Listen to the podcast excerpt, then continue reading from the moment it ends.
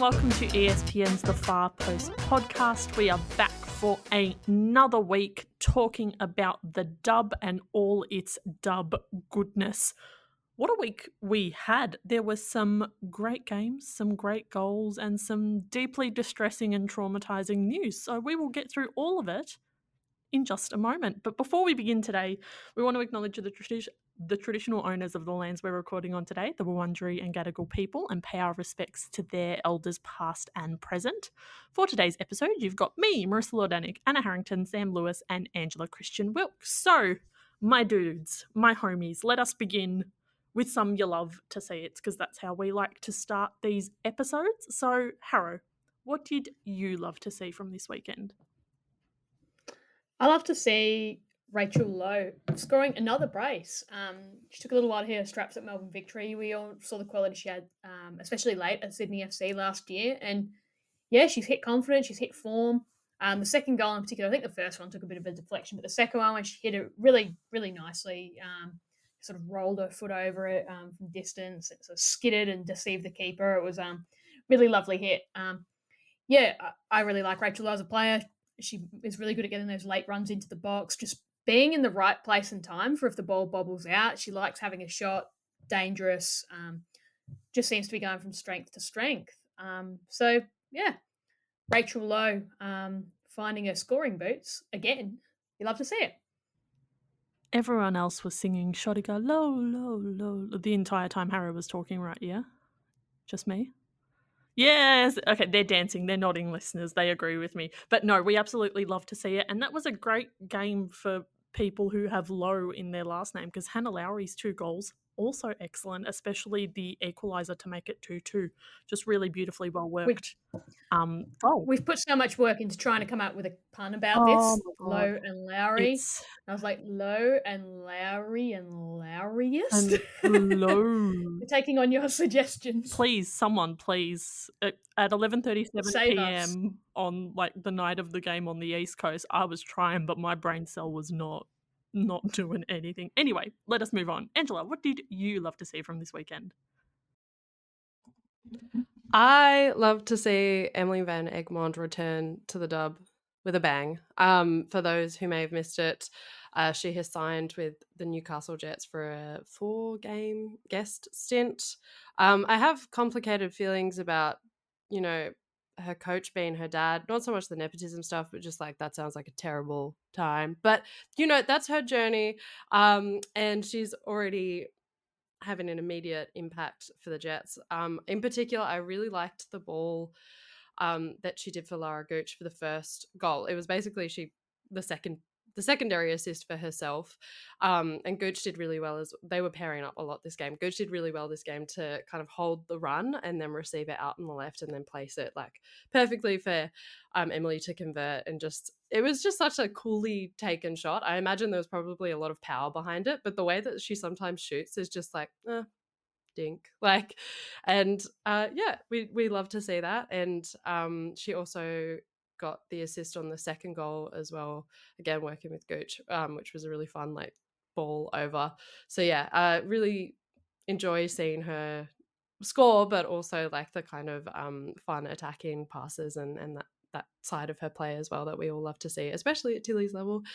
Um, so yeah, uh, Emily Van Egmond doing Emily Van Egmond things in the dub again. You love to see it.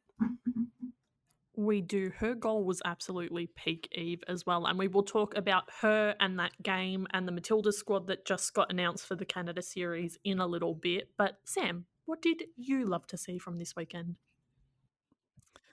So this weekend, I love to see something else from the same game, the Newcastle Jets Melbourne City game, but this time it was the opposition. It was the first goal that was scored by Melbourne City by Daniela Galic. It was an absolute ripper in the eighth minute bit of chaos around the box. The ball sort of pings out to Galic, who I think it, I don't know if she if she like intentionally teed herself up, but it somehow comes off her, spins and holds up beautifully in the air, and she just like puts her foot through it in this sensationally technical sort of way, uh, puts her laces through the, the, the center of the ball, and rockets it into the back of the net. It was, and it was so it was so powerful and so fast that the goalkeeper didn't even really have a chance to do anything. They kind of just like listened to it sail past their ear and then just kept looking outwards at the field and then turned around and realized what had happened. It was an amazing goal from an amazing player.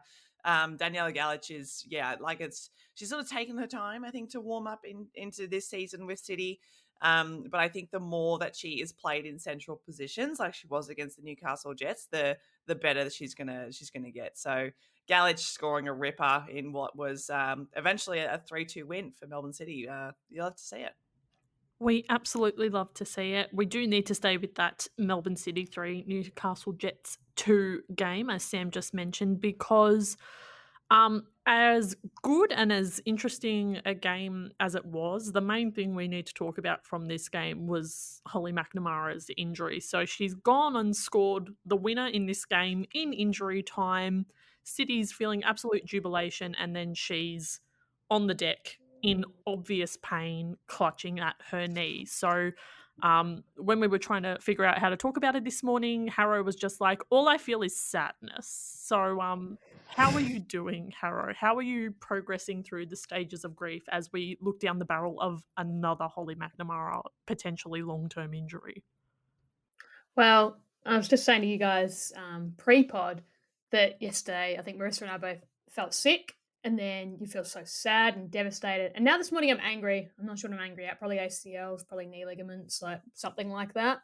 Um, it's just devastating. Like this should be like she should be the how good you love to see it. Recalled to the Matilda squad on Saturday, scores a brace, including the winner on Sunday after being kicked a fair chunk of that game as well. Like you know, rode through that to um to score the winner, and then um yeah, you can go and watch the replay if if you so desire. Um, but um, I think Sam sort of figured it out. She injures her knee in the process of landing after shooting. Um, it looks like, or if it's not that, it's when she sort of goes over the the Jets keeper um, afterwards. So, yeah, it's just devastating, right? Like, and she just had, and I think you summed it up well on Twitter, Marissa. Like, you hope it's not the worst, but this is a player that has done two ACLs and knows what that feels like, and her reaction, hands in her face, bawling her eyes out. The stretch comes out immediately. Yeah and it sounded like just muted atmosphere in Newcastle after that. Like it, this should have been one of the best weekends of her career. Um, as I said, recalled to the Matilda squad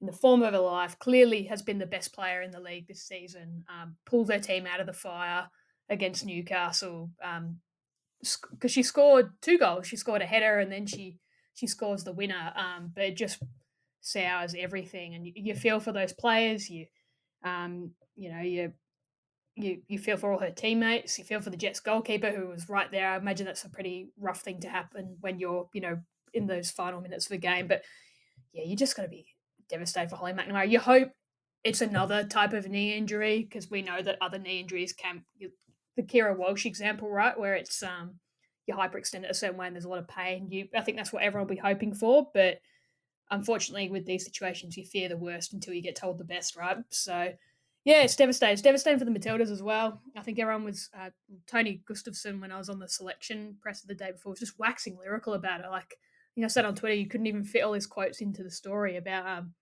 you know, they wanted to take the time with her, let her get really right after after that last ACL. She hit form. She really had a really enjoyable season playing in, in the NPL in New South Wales, just getting that confidence back in her body, and then came into this season on fire and just was clearly the best player. As I said, if not the best, one of the best players in the league. She's leading the Golden Boot. I think she's now got six goals in the opening five games. Um, and yeah, I think she just really deserved things to go well. She's 20 years old and has done at least two ACLs and potentially a third. And yeah, I, I, I think it's just it's just heartbreaking. I don't see how anyone could look at this situation and not be not be devastated. So yeah, no, nah, it was um yeah I'm very sad. I think everyone that's seeing this very sad and just hoping for the very best for her and that she has avoided this injury. And if she hasn't, you know that she'll have that support around her as she confronts what will be a pretty difficult situation and probably some big decisions to make around her career and what the next step forward is. Um, you you hope that you you can be sure. I think there'll be that support at Melbourne City, um, at the Matildas as well. Um, we know there's other players who've had multiple serious injuries. You Taylor Ray, um, I know Amy Harrison had two. Like this, you know, there's different players who've experienced different things, but yes, um, you just hope she's got all that support around her, and yeah, all you can do is really hope for the best. I think.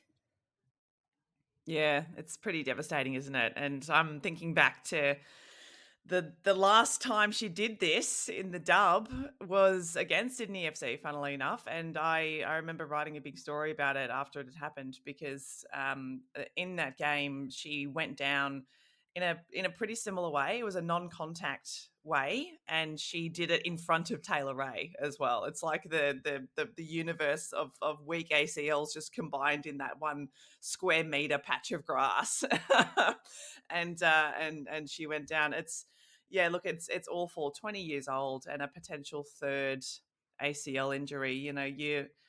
I think if you're a if you're a sports psychologist around Holly McNamara at the moment, you really need to be, I think, asking the question about what is the value of potentially continuing down the route of professional sport. Um, if you're this young, you still have so much time to study, to work, to to choose other career options, and we know that people who are um, continually sustaining injuries like this have a much higher chance of um, developing things like arthritis, osteoporosis at a much younger age than the average population as they get older. It's it's you know uh, you have to really start to wonder whether this is a, a, kind of a moment for Holly to think about this stuff because you know after it potentially three ACLs, you know you've had basically one every season that you've been a professional. What's you know and i'm not i'm not sitting here i'm just like if i was in her shoes what would i be thinking right now?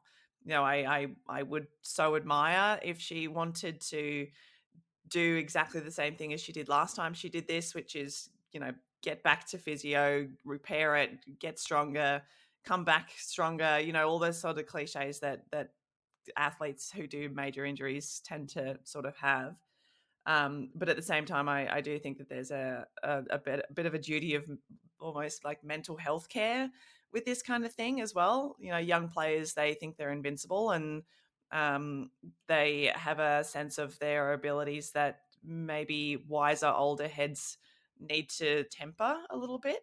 Um, like I absolutely have no doubt that she's one of the best up and coming players in Australia and would absolutely be at the heart of the Matildas in the next couple of years. But you know if this is if this is the cost of that having to go through this every year or two i don't really know if that's worth it. Um yeah so it's it's it's really upsetting. We'll probably get so we're recording on a on a monday morning. We'll probably get some confirmation over the next day or two after she's had scans.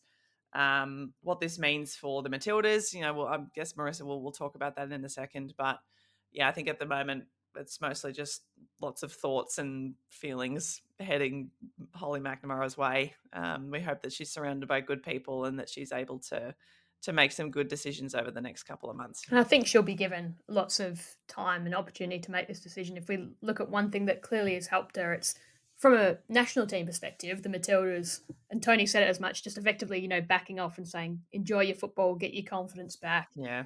And yeah, as you say, she's only 20. So yeah, some big some big decisions up ahead, but I'm sure she'll be um talking to everyone in her corner. And that, those decisions can include the way you, if she decides if if we're throwing a lot of ifs in here, if she has done the knee again, the decisions about what medical approach you take, you know, surgery. We see um, Marissa and I see this all the time. Yeah, yeah, AFL players and that that head to the US that get different sorts of rehab. Like there's all different sorts of situations that come into play. But I think initially, um, especially when you're in this period where you waiting on diagnosis, and then you can't always act straight away if with with some of these injuries due to swelling or whatever. Like there'll be some some decisions to make, and hopefully, yeah, she's got all the right people around her, and you've got no doubt she will. Um, and I, I can't imagine any decisions will be made rashly either. I think it will be a yeah a matter of taking the time to to figure it all out. But yes, um, from Matilda's perspective, Sam, it is it is sad as well, right? Because this is a player that you just felt could slot right into. And Tony said it as well. Any of those attacking spots, she can play on either wing. She can play as a nine. She can play as a false nine. She plays a ten. Got that speed. Got that guile. Great on both feet. Um, like yeah, the the sort of player that everyone loves to have, right? So, but yeah, as it stands, it's um yeah, just making sure got, she's got the right people around her. And all our thoughts at the far post are with uh, Holly McNamara and and her Melbourne City teammates as well. Plenty of them whom have seen her go go down like this before. It's bloody heavy. It's a real heavy way to start your Monday uh, morning when we're recording, as Sam said. But um, yeah, as we we just kind of touched on the Matildas lens of this injury, which is probably a good way to actually chat then about the Matildas squad that was announced over the weekend for the two games against Canada. Obviously, we were all stoked on Saturday when we saw Holly has been named. We're like, just reward for great A League women's form. We love to see it. Let's fucking go. Pardon my French. Um, so now obviously we're going to need to find someone else because you assume even if it is one of the lower level injuries you wouldn't be putting her on a flight to canada that seems like uh, not a great uh, way to go about the start of injury rehab but the rest of the squad because there were some interesting inclusions exclusions etc etc so angela what did you like about this tilly squad for these canada games I I think it was like there weren't too many surprise. I don't think the yeah there weren't too many surprises, and the surprises that were there made sense, and I liked that. Um, yeah, I think uh, I'm intrigued at the moment. I think my main kind of question around it, and maybe Harry, you can speak to this because I know you're at the, the press with Tony, but um, Charlie Rule's been included, which I think mm. is great. Um, but she hasn't been getting a whole bunch of minutes at Brighton, so I'm I'm intrigued as to maybe there's a bit more background there because as um, Tony did say, it's like there's a balance between it's like about club performance and also about um, previous showings at camp as well. So um, that's not to say I'm like she doesn't deserve to be. I'm just like it would be nice to know a little bit more um, behind that one. Um, yeah, the I guess if we would otherwise just talk about, you know, on that note about performance like Holly Mack being called up, but that's what you can really say there. Um, aside from that, yeah, I think it's it's looking like a, a good squad, and it's really nice to see like, yeah, the the usual suspects. I think in the past they've been called in like say for example your Rassos and your your Fowlers and they haven't necessarily been getting a lot of minutes but like this is in that in that side of things this uh, squad is is really strong um so feeling feeling pretty good um the only other like I guess um I don't feel like we was robbed about this or anything like that but Chloe Logarzo I think has been doing really well at Western United so I'm wondering um, if and when she come kind of comes back into the conversation for Tilly's squads and the like. But um, that's probably a conversation for another time. But I am yeah kind of intrigued as to when she her name might start cropping back up. But aside from that, yeah, it's looking it's looking good. And normally, like I again, like the inclusion of Luik previously, that may have been a bit more of a like yikes, we don't have any defenders. But it's actually nice to be like, oh, we've got another defender that we can rely on. But um, we're not having everything resting on her inclusion in the squad to have like a pretty reasonable backline. So that's that's quite north. Yeah. Yeah, I was gonna I was gonna mention Aivi Luik as well. Like it's I I'm I love that selection from Tony. Aivi Luik has been in great form over in Sweden. Uh, she was named in the Women's Champions League Team of the Week as well, playing for BK Häcken, who defeated uh, Paris FC, I think it was, in the most recent round, which is a pretty big deal. Um, she's she's an old wise head. We know what she can do. She's a very consistent player. She is versatile. She can do lots of different things. So I really like that she has come in. I like that she offers another option to a Clare Polkinghorne potentially at centre back, but can also play as a more classic defensive midfielder. Um, and coming up against Canada, it was a very different kind of proposition to the three nations that we played in the uh, the Olympic qualifiers. I think that's going to be a, a kind of style and a kind of system that would require someone like a Luik potentially. Um, so yeah, so I, I love that. I, I, love as well that Charlie Rule has has been um, promoted from her her train on status during the qualifiers to to now being a fully fledged Matilda. I think that's great reward for um, her her her like I guess her, her hustle, you know, going over to England and and getting shit done. And you know, she's hasn't been playing much for Brighton, but when she has, she's been performing well. She's obviously training very well as well. And this is the thing about I think a lot of people don't see just because you don't get minutes on the field doesn't always mean that you're not improving. Um, when you're at, at, your respective clubs, you know, Hayley Raso at Real Madrid is probably another good example of that. Um, yeah, so I, I, think this is a great squad. I think they're yeah, the, the Holly Mac news um, kind of it begs the question of who who's next, uh, who's the the twenty fourth player who was on the list. Um, I think a lot of people, based on on soccer Twitter's reactions, probably thinking Alex Chidiac. Um, she was the the player who missed out um, from the qualifiers, and you know she's over in Mexico, not not playing a huge amount either.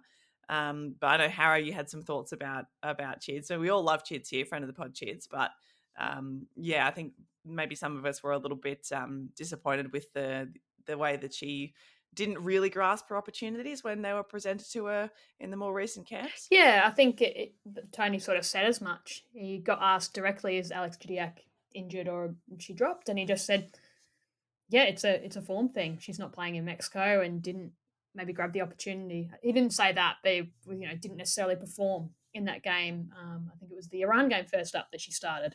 Um, so fair enough. I, I, feel for Chids. I feel like um, club moves just haven't worked for her. Like uh, you can sort of leave the Atletico Madrid move off this, I think, because you know that was like the the dream move. You're a kid, you go, and she would have gained so much experience from that. She had the injuries and stuff like that as well. But it's been multiple clubs, apart from when she's been at Melbourne Victory, she just doesn't get game time. Obviously, the stint in Japan, Racing Louisville, and then um, in Mexico, and geez, the, the Tigres fans are not happy about it. I can tell you that much. But she keeps getting brought on in like the 85th, 86th, 88th sort of minute. And that's, as we know from the World Cup, like how are you meant to make any sort of impression when when that's the situation? Um, I mean, for me, a, a loan move back to the dub sort of looms. It's probably to victory. Like that's that would seem a logical move for her because she just needs game time. Um, I, I do feel for her, but yeah, I think um, when that didn't nec- when her appearance for the Matildas didn't necessarily work out, that combined with the limited club minutes, I think, unfortunately made her the first in line um, for the chop from this squad. Especially when you look at how Sayer and Wheeler performed when they came in, so impressive. They're both playing at club level. Um, I know Clare Wheeler's Everton are not exactly thriving, um, but that's not her fault. so she's she they've both come in and done really well. So yeah, I think I think that's where it's at. I saw a lot of people crying out about it, and I was like, oh, to be fair, I, I think Chids would probably say she would have seen this coming. Um, I, and also when you get dropped for one squad, it doesn't mean you're out the door. like you can get dropped for one squad, you find your form again, you're back in. Like it's this is how it works. You know, we uh, we didn't see Aivi Luik in the last one. She's come back from injury. She's done well. Um, yeah, I I think it's just a untimely speed bump. I think if she can get, especially if she can get a loan move back to the dub, perform really strongly, you, you pick players in form. And yeah, I think that's the consistency we do want to see as well. We want to see players picked on form. Um, I think Emily Van Egmond comes back to the dub. She's you know won the Shield, made it to the final with San with San Diego. Comes in immediately, has a goal and an assist, and you go, well, there's a there's an example of player in form. But um, Charlie Rule, just because Angela asked about it as well, is pretty much what Sam said. Tony said that um, she really impressed as a train on in Perth. Um, I think she played 44 minutes overnight for Brighton as well, so she's is getting a little bit of game time. Um, they've just clearly been impressed, and I think was clearly in that mix. Now you've had McNamara go out. I think she's been used a little bit more as a, a forward at Brighton when we saw her as a fullback in the dub. So she'll get a chance. So we'll see what that involves game time wise, but she is one that I know is very highly rated young Matildas wise. So sort of been on that periphery for a while, and it's not too much of a shock to see her um, come into the fray. So yeah, otherwise it is like what Angela said, right? There's not too many surprises here. Um, I know when I was writing the story, it was very much Holly McNamara, and then also Aivi Luik, and then also Chidiac drops out. Cortnee Vine, of course, also drops out. She's still got that hamstring injury. Um, so no one was really surprised by that. The other talking point I did see on Twitter was about the goalkeeper situation. And I think a lot of this has been informed, in my opinion at least, by Teagan Micah not getting minutes at Liverpool. Because the discussion that I've seen is is Lydia Williams the third choice goalkeeper? if that is the case, why are we playing a 35 year old third choice goalkeeper? And I imagine a lot of people's first go to would be Jada Whyman, right? I would I can't think of anyone else that would be sort of so high up in the frame. My my thoughts on is I, I reckon it's just because Teagan Micah's not been playing, it is still genuinely a competition for the second keeper at this stage. Mackenzie Arnold is clearly very, very far ahead of everyone right now. And then it, it seems like it is the other two. Um, but yeah, I thought it was, and we know the what Lydia Williams brings in terms of squad experience, personality, etc. All those things. I just found that an interesting talking point as well. Um, and I'll be interested to see if Teagan Micah can force her way in at Liverpool and start starting regularly, playing really well, and clearly making her case on the pitch as well. Um, because you clearly need goalkeepers who are playing as well at the same time, right? So yeah, that was the other thing that I think long term probably interests me. Whether um, we do see a change up, it, I, I, don't think it, it's obviously not happening this window, but yeah, that's something that interests me a bit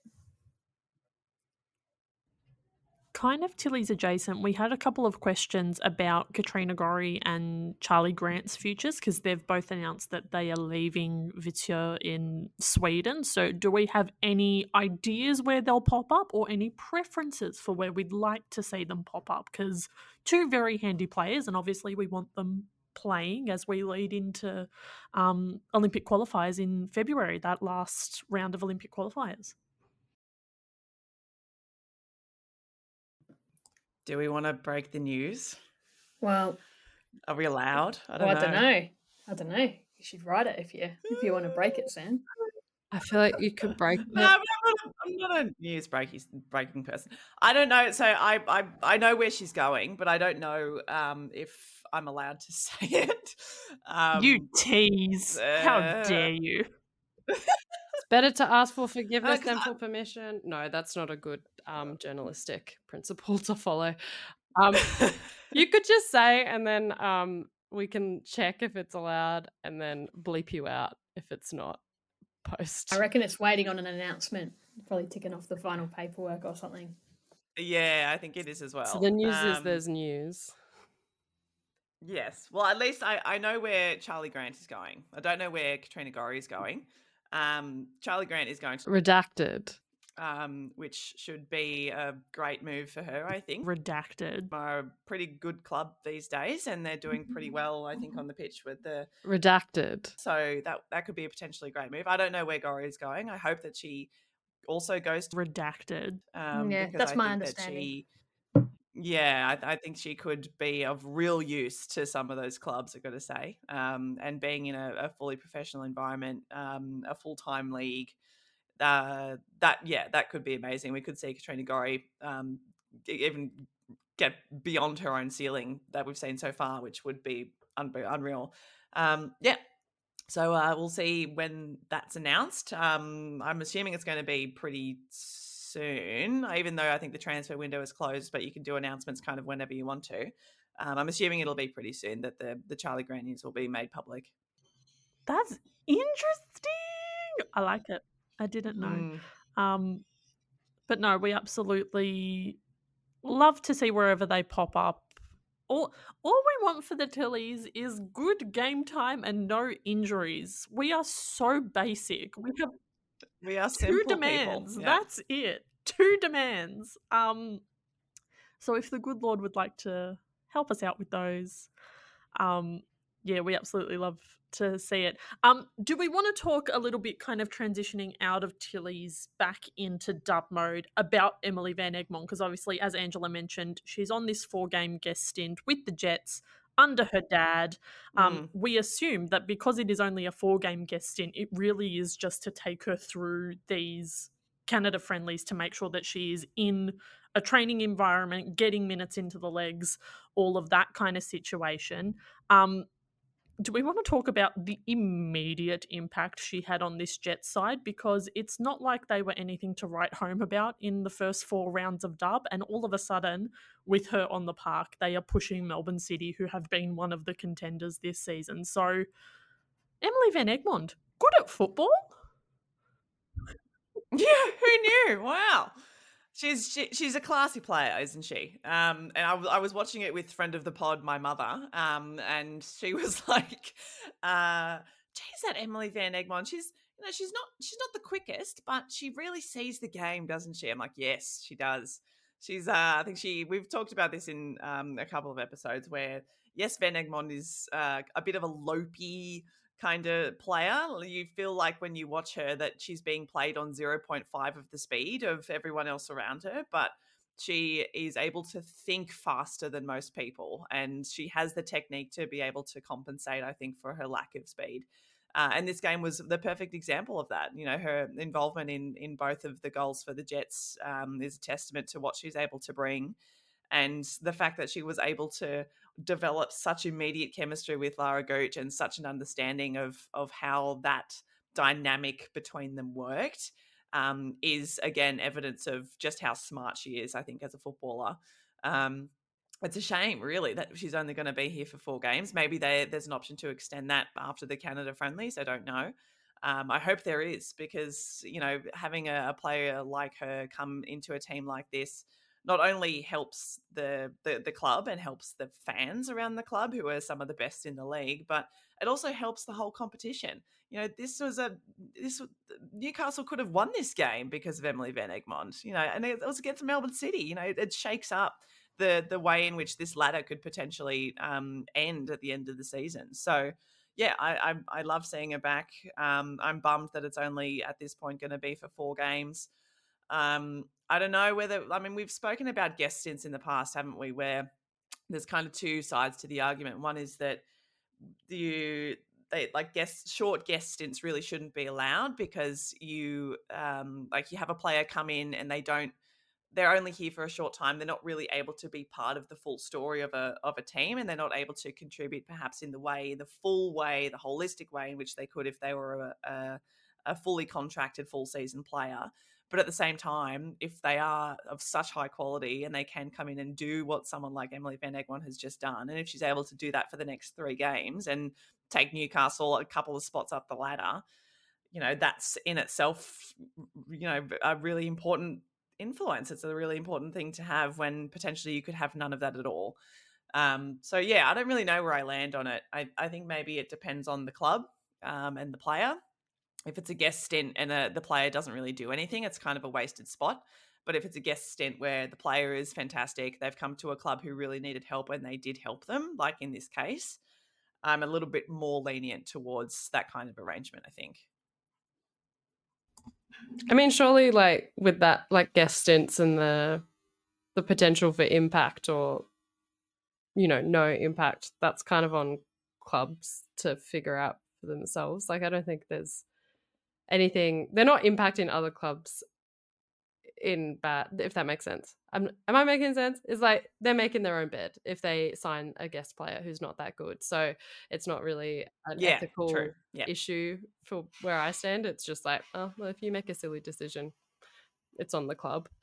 Um, yeah, rather than there being like impacts on like player welfare or that kind of thing. So I don't know. I'm I, I the Emily Van Egmond one, it, it, will be interesting, I think, because we've already seen that the kind of um, change she can bring about in this side. And on the other side of that, though, maybe it is a case of like also highlighting like a player like Lara Gooch, the ceiling that she has. Once you bring in a player like Emily Van Egmond that can complement her so well, um, so that there's that impetus for for a Jets to be like, okay, well, we're not going to have Eve for the rest of the season, but we should be thinking seriously about the kind of alternatives or the kind of quality players we could bring in once she's finished.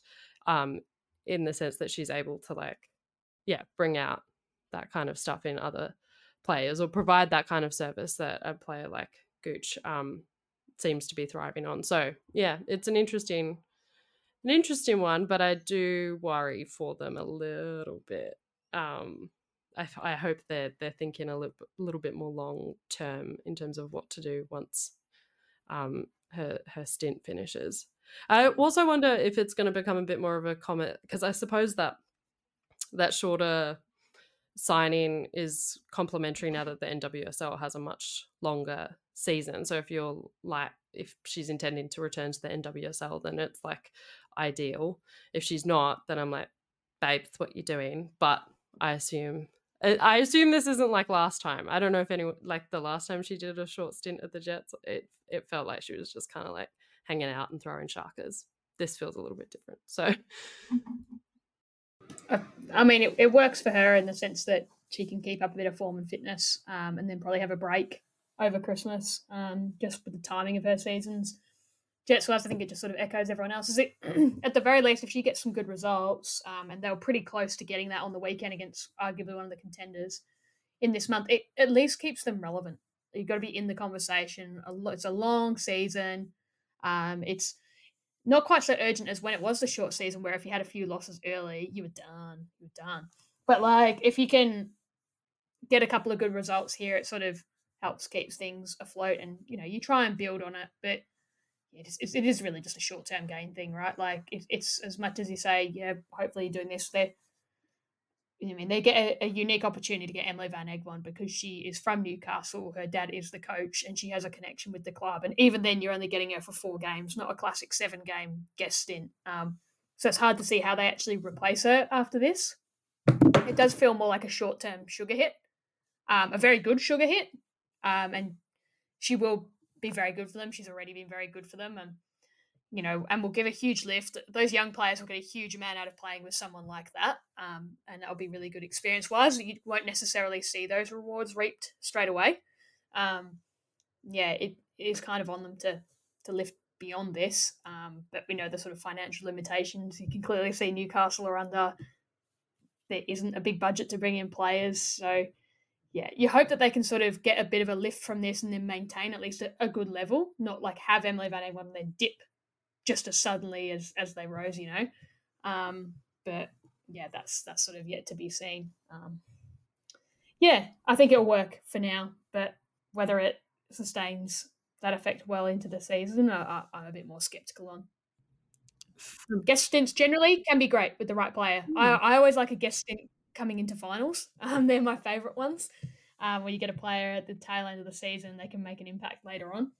Um, I think Lauren Barnes has done that before. Um, you see a few players come in, but so often you just see them at the start. The, the Lynn William ones are the best examples, right? Where you you see you have a player for a few weeks and you're like, bye. um, I prefer them at the tail end of the season. Um, if you can get a really big name, they're great as well. But yeah, they're they're fine they're fine guest stints, but you know, they're not make or break things of this league. I think. My feelings about the Eve guest stint is that if this was still a 14 round season, four games could be really impactful for the Jets. But because it is a 22 round season, four games mean nothing. They're going to be great. We've already mm. seen they're going to do a lot for the Newey crowd, the Newey team. I really liked what Angela was saying about like the connection already with Lara Gooch and how much she's gonna gain from having a Van Egmond. We saw her even like in between goals coaching, telling players um, on the field, having that kind of leadership role. So there's definitely like going to be benefits, but I think you zoom out four games is nothing, especially in a 22 um, round season. And that point about Lara Gooch is how I'm going to segue into our next little chat, which was Sydney are back in the dub and they are winning and they are beating Adelaide. Um, it was Fiona Worts returning to haunt the Reds. And I feel like she is a player that is really benefiting from being around other players who are at a higher level because um, her two goals were phenomenal, and it was the really excellent work of a Tori Tumeth down the right and then an Abby Lemon down the left. Um, and she was making the correct run, doing the right finish. It was really sensational. So I feel like Fiona Worts is that kind of player where she's really, pardon me, she's really enjoying being around. Um, I suppose higher quality players. There's no nice way to say that without sounding like I'm dunking on the Reds, but I just feel like we know Sydney's quality is good, and Fiona Worts is currently benefiting from that, and in turn, Sydney are benefiting from that. So, um, a very positive return to the league for Sydney. Adelaide are still winless. Um, they signed Chelsie Dawber midweek. Is that gonna fix anything for the Reds? There's still a lot of season to go, but is it gonna is it gonna help? I mean, you can't put it all on her shoulders. Like especially without Worts anymore. And I think um, the way Fiona Worts is playing right now clearly shows that things went right for her last season at Adelaide after such a good season before that. Dawber's a super player. Um, I reckon she's fantastic. She can create goals. She can score them herself. She has a good understanding with Dylan Holmes. Um, I think she is probably the best player they could have signed, if that makes sense. Like in terms of fits into Adrian Stenta's system, they can play around her a bit. The, the the big question though is like, is there enough quality around those couple of players to cover up for their shortcomings? And I think the answer is no. Um, they're as much as you know Dawber is a quality player, she'll score goals. Holmes scores goals.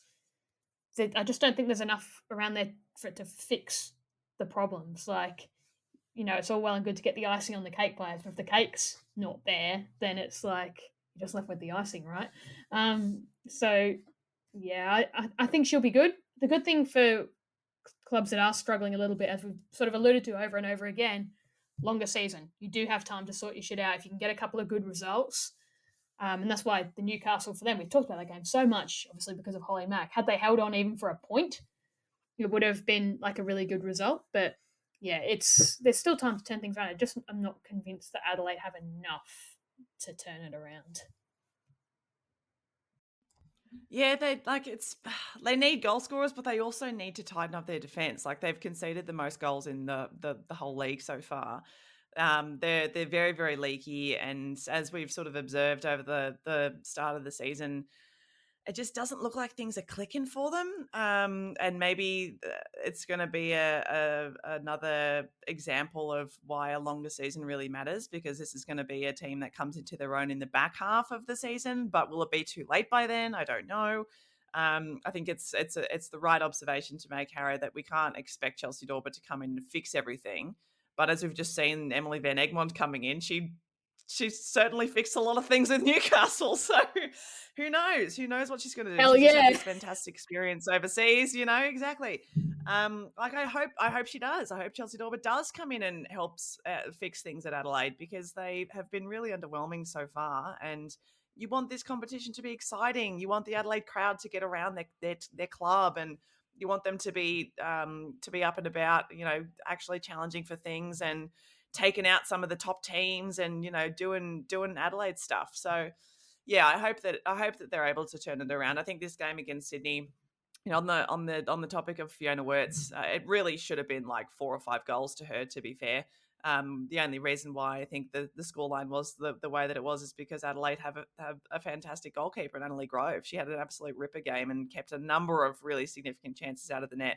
Um, but Sydney were rampant. I think they've come back from their, their Asian um, Club Championship um, feeling like they need to catch up. Um, we mentioned that last episode where they, they haven't really started this season um, in the way that they would have liked to.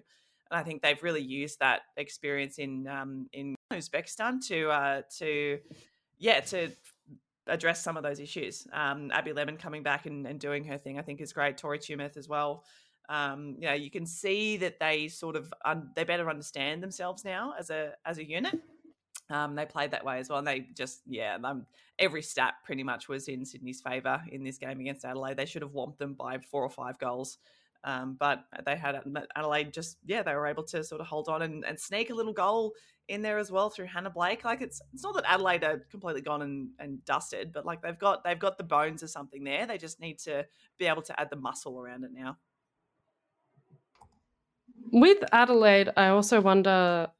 Um, I I feel a little bit nostalgic for like how they were playing a couple of seasons ago, and there has been this kind of commitment to trying to play um you know interesting football i think but at the same time like for example what we saw at the start of the season with brisbane and uh news flash garrath mcpherson was announced as stepping away from the the head coaching role at brisbane at the start of last week just after we finished recording um alex smith is now the head coach at brisbane that's a whole thing anyway but i felt like I I actually felt like he knew what he was working with when he with this Brisbane team, and that's why they were able to get those early wins. Like mm. they weren't playing attractive football, but they definitely had a game plan, mm. um, and were using um, I think their assets are advantage and we're able to actually do you know something with it. The question was whether they would be able to keep doing that, and I think um, jury's kind of out. I think as to whether um, it because because of the coaching change, what it what that will mean long term. But anyway, but with Adelaide, I'm like, does it? Do they kind of need to like, or Adrian Stenta have to kind of change the approach? And yeah, Sam, like you said, they're like defensively quite leaky. So does that mean that it, that should dictate how they go into the next couple of rounds and just try and preserve preserve their goal difference a little or, like protect it a little bit more and then try and like come out the other side and then maybe try and start playing a bit more attractive football. I don't know. I feel like tactically something should probably change as well because yeah, you see a Worts go over to um, Sydney and immediately translate that move into like really good stuff. It's like okay, so it's not just about her. She, you know, it was potentially other things going on. Anyway, that was a bit of a ramble, but tactics maybe question mark question mark. Um, also Brisbane, what's going on there? Question mark question mark. Harrow. Um, no, Angela, I'm throwing a question back at you because you were about to get it in when we sort of took over the discussion Matildas wise. Chloe Logarzo. You wanted to talk about Chloe Logarzo. Um, obviously, Western United beat Brisbane Roar. Um, she didn't score this week. She scored previously. She's been racking up 90 minutes over and over, playing more as a forward. Talk us through your thoughts and vibes. I just I think that she's been she's been playing out entire games. I think last season um, she had those injury. I think it was a foot injury, which um, they're really annoying from from what I've heard. Um, but because she's been playing out games, and I think she's just yeah been contributing consistently. I think she is playing a bit differently to what we've traditionally seen in the Matildas. Um, but at the same time, like Chloe Logarzo in form, she's just got such an engine and she's so determined and she will i think always apply herself to what she needs to do out there and i think um in terms of and i i do think when she is informed she's actually one of um the more consistent players at that level um she doesn't have the peaks and troughs maybe of some of the other players which means that maybe you know she's not always hitting a higher ceiling but i think yeah i don't know i think she's doing really well at western um from what I've seen. And she's got um, also that quality to produce really good things in important moments, um, which we saw a little bit last season, but see more so. Um, yeah, and the game against Roar, like a really great opportunity really early on.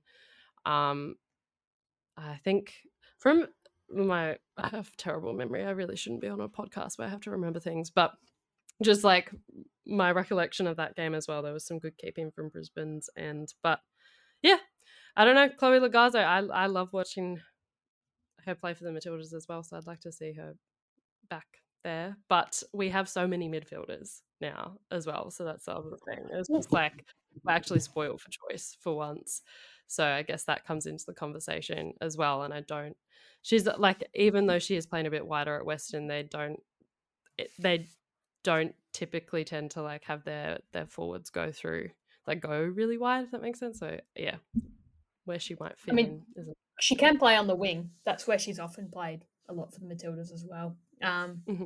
I think as one of those options. Um, I think if we're talking about if Holly McNamara goes out of this squad, which is what we're expecting, she'd be one of those names. I think you could say you could quite easily, if you're picking a 23rd player, um, just to see where she is at again, maybe not necessarily the worst option. And as you say, you always know what you're going to get. Um, if there's someone that they want to bring in that they think has that that ceiling or someone that they want to test out, fantastic. Whether it's a Lowry or a, you know someone like that, a Lowry or a Lowe, one of those young performers, that that'd be quite exciting as well.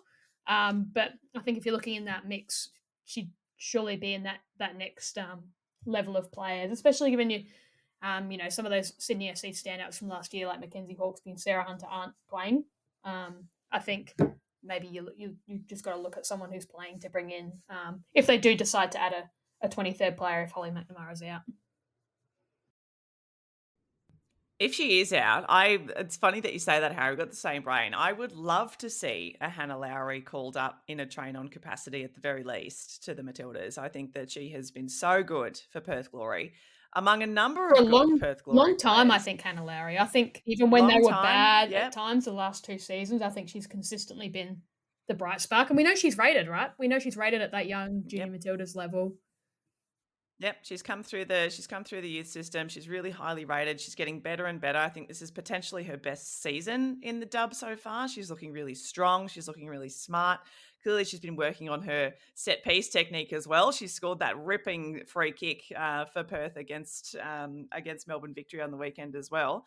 And you know, another player, Susan Phonsongkham, is another potential option to who's sort of on the periphery of the periphery, but she's really coming into her own as well. You know, there's some there's some good players who are buzzing around who I think would relish the opportunity to be called into a, a Matildas camp for a friendly series. Um, even if it's just as a train on, even if it's just to experience what the environment is like and how different the tempo and the expectations are at that kind of level. I think these are the kinds of players who would really, really benefit from something like that. And Rachel Lowe is another really good shout in that respect too. We know that Lowe and Lowry starred for Perth and Victory respectively in their 2 2 draw. So we won't go into that game. I'm also just very conscious of the time. So the only game we have not talked about was the angriest game of the round, where the Mariners beat the Phoenix 1 0. Um, it was Annalise Rasmussen scoring the lone goal, which is a very cool story. She's a Central Coast Academy product, has been at the club since she was 11. Their first signing in this rebooted Mariners season um, and scored the goal. So just a nice, warm, fuzzy story, which kind of uh, glossed over the fact that this was a very argy bargy crash and bash kind of game. So um, good win for the Mariners. We love to see that. A loss for the Phoenix. It ends a, a winning streak for them, but you imagine they will bounce right back there. Um, the boot is obviously Holly McNamara's knee injury. We don't need to rehash that, but Sam has another boot.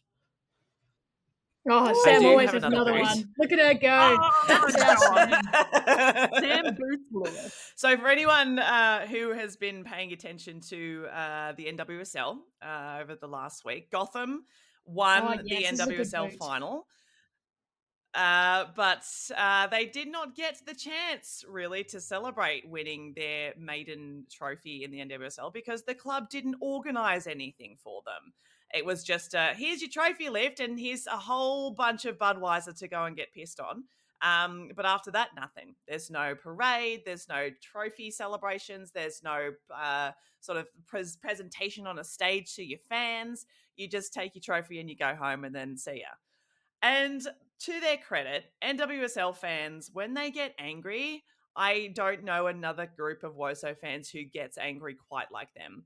Um, and so they did get angry. Yes, indeed, they did. Where the hell is our opportunity to celebrate? We've got World Cup players here. We've got all these amazing players. This is Ali Krieger's last professional game. I can't believe you have done this to her.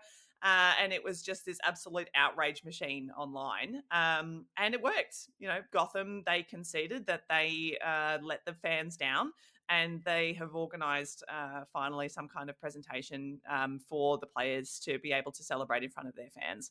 So, uh, yeah, yelling on the internet works, turns out. So, big boot in one sense for Gotham for uh, like, and one of the other weird things was that they came out, or they, they uh, responded to a fan by saying that they didn't expect to win the title. And that's the re- That's so good. both Marissa and Angela have just like put their their hands to their like forehead a- and just like It's like a follow up boot to the Tiana Endler drama where clearly Chile's FA didn't expect them to make the final of Pan Americanos. They didn't organise a deal with Leon and also uh, to you know have Tiana Endler outside the international window for the final. Also didn't organise for their second goalkeeper, um, Antonia Canales, to be available with Valencia. So they ended up having to play an outfielder in goal. Like, come on, guys! Like, just have some faith in winning. Have some faith in your own teams. That's right. Like Be they just- useful. like, you got all the way to the final and you didn't think that you Like would genuinely win, a and so 50 50 chance. like, Exactly. Not like the Like you've actually never had a greater chance. You don't start three goals back. exactly.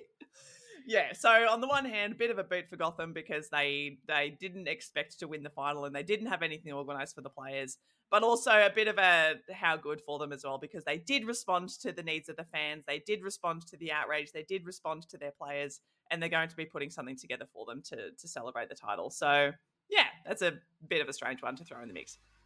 Teams, believe in yourselves. That's the lesson we have learnt here. Believe in yourselves. Um, let's move on to some how goods. If I may quickly, I'm going to send you guys something that I have just seen on the internet that I find absolutely hilarious. And this will be my. Is it Stina Blackstenius' girl? It's Stina Blackstenius' girl. so, um. It's the, this is Sorry, sorry, Mickey Mouse. This is fucking one of the fucking funniest things I've ever seen. It's so it's so good. So I'm sending it to the rest of the far posts to um watch. Obviously, Harrow is familiar with um. okay, here's going to be a lot.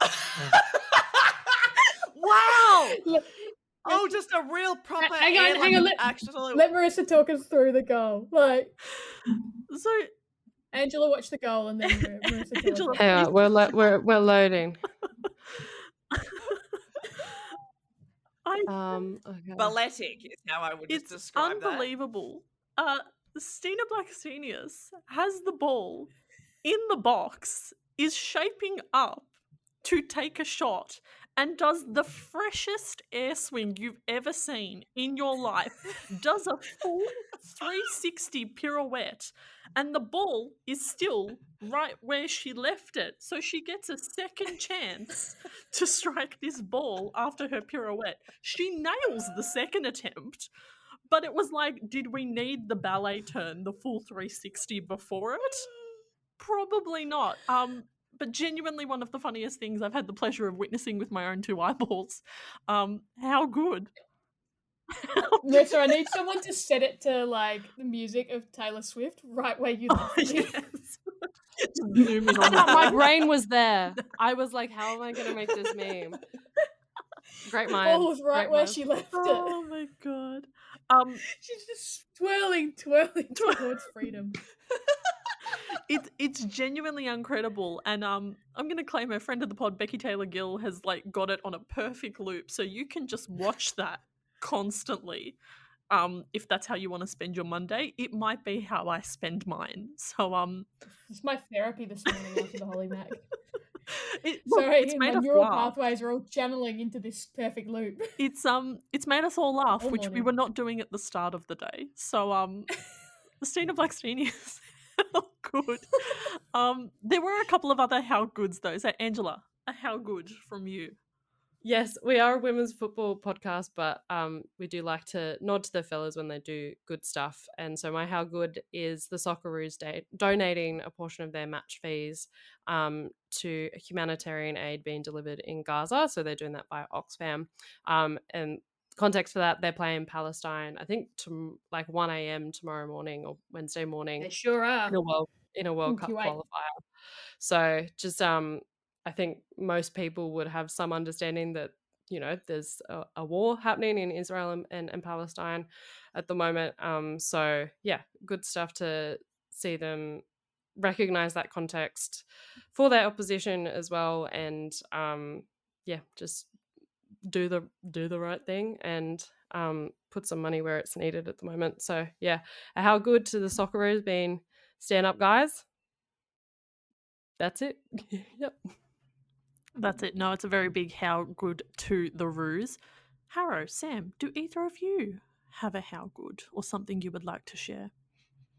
My how good, inspired by you, Marissa. Um, not that you did anything for a how good this week. You do many great things, but not particularly. I think I did. You know, I woke up this morning. you. Me too. We've all got through this together. Well done, everyone. And you brought that Stina Blackstenius loop into our lives. Um, but um, how good. There was a lot of sad stuff to come from the Jets City game. Um, and uh, I think a particular bit of credit has to go to Melissa Barbieri. Bub's obviously such a fixture of this league, would have been very emotional at the rest of her teammates after Holly McNamara went down injured. To her credit, after the game, there's some great vision of this from from Jets fans um, as they were packing down the goal. Bubs, who um, obviously I think would have been on the bench for this one, um, let Jets fans, like kids in that, practice penalty kicks and shots against her in goal, um, which I thought was really, really sweet. Uh, something she didn't have to do. Um, something you never have to do, but it's a great thing to do, especially given the emotions that would have been bubbling around that city camp to take some time out of her day. She she's a mum as well. She'd know what this means. She's a um, utmost professional and to to take a few moments out of their day to uh, let a few Jets fans um, ping a few shots her way and uh, feel like you know feel like pro footballers for the day is a, is a really nice thing to do. So yeah, Melissa Barbieri letting kids shoot the ball at her and uh, attempting to do it past her. Um, how good just extremely wholesome. That's another like go laugh at Stina Blackstenius and then go watch Bubs and you'll just feel like filled with warm fuzzies. Um Sam, how good? So speaking of fabulous online content in the WOSO world, I want to give a shout out to our friends of the pod, Matilda's uh, digital and social media team. They won the Bronze Award at the 2023 Football Content Awards over in England.